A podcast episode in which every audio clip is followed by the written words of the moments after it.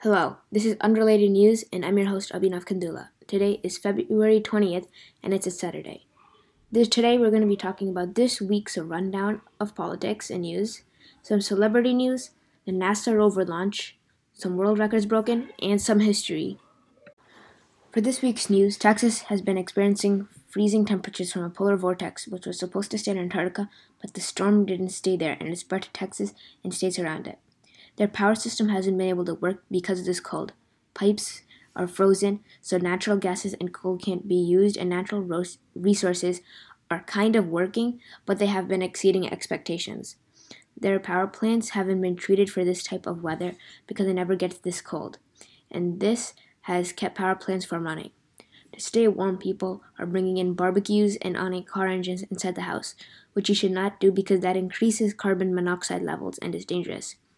Most of the people now have everything back to normal, but there are still natural blackouts that occur to make sure they don't overdo, overdo the system. Water is still a problem because water pipes are frozen and people have to boil their water to be safe. Facebook has new regulations for people in Australia. Australian authors can't post their work because Australia is asking Facebook to pay them, and since Facebook doesn't want this, th- this their work can't go around. For celebrity news, a new emoji, which is a truck um, emoji, and Dwayne Johnson, also known as The Rock, wanted this, and in his post, he just wrote that out.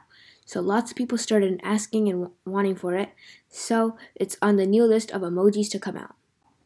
NASA rover launch. They sent another rover to Mars to a smaller point on Mars to do some research on rock samples to test if there was life, if there is there, if there is life, and if life could survive.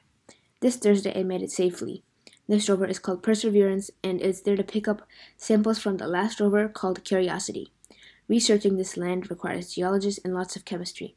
It has a landing mechanism to see where it should land by itself. The rover landed this Thursday after an almost seven month trip. The rover spacecraft traveled around 48,000 miles per hour.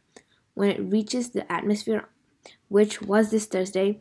It would be traveling. It was traveling around 13,000 miles an hour and all the way down to zero. And this is in seven minutes. And this is called the seven minutes of terror because the signal takes around seven minutes to get back from Earth, and we won't know where it is at the moment and if it crashed. So the steps it taken to land, I'm just going to tell you that right now. So first, uh, during the seven minutes of terror, once it reaches the atmosphere, it starts burning up, so it has a heat shield which will protect the jetpack and the rover from burning, and the sh- shield starts to glow. When it passes the upper atmosphere, almost 99% of the energy has been reduced, and the thrusters are controlling the rest of the ship's aim. During the last 1% of the energy, they deploy a supersonic parachute and pop off the heat shield so it can see the ground, but it is still traveling at 200 miles per hour.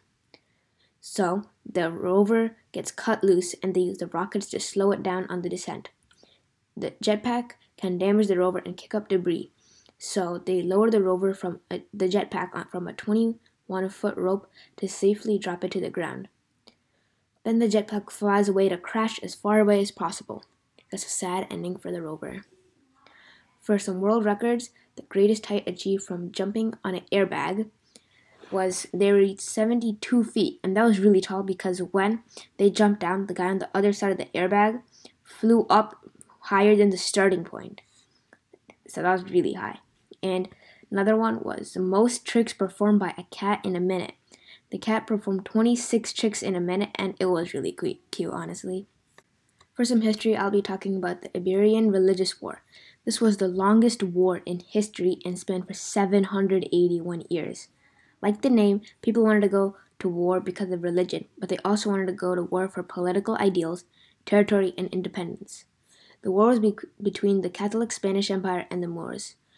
They called this war the Reconquista because, and it sounds like reconquer, that was exactly what, what it was all about. The Moors claimed land in England, and Spain wasn't comfortable with this, so they started a war, and they did end up with the land again. But you might be wondering, how did this last so long? Well, if you had a powerful army like Spain, battles ended quickly. But enemies could retreat to fortified castles and you while you would be trying to break in, they would be getting prepared again. This advantage could drag battles for long periods of time, for decades and centuries. Hope you liked today's podcast and please do subscribe.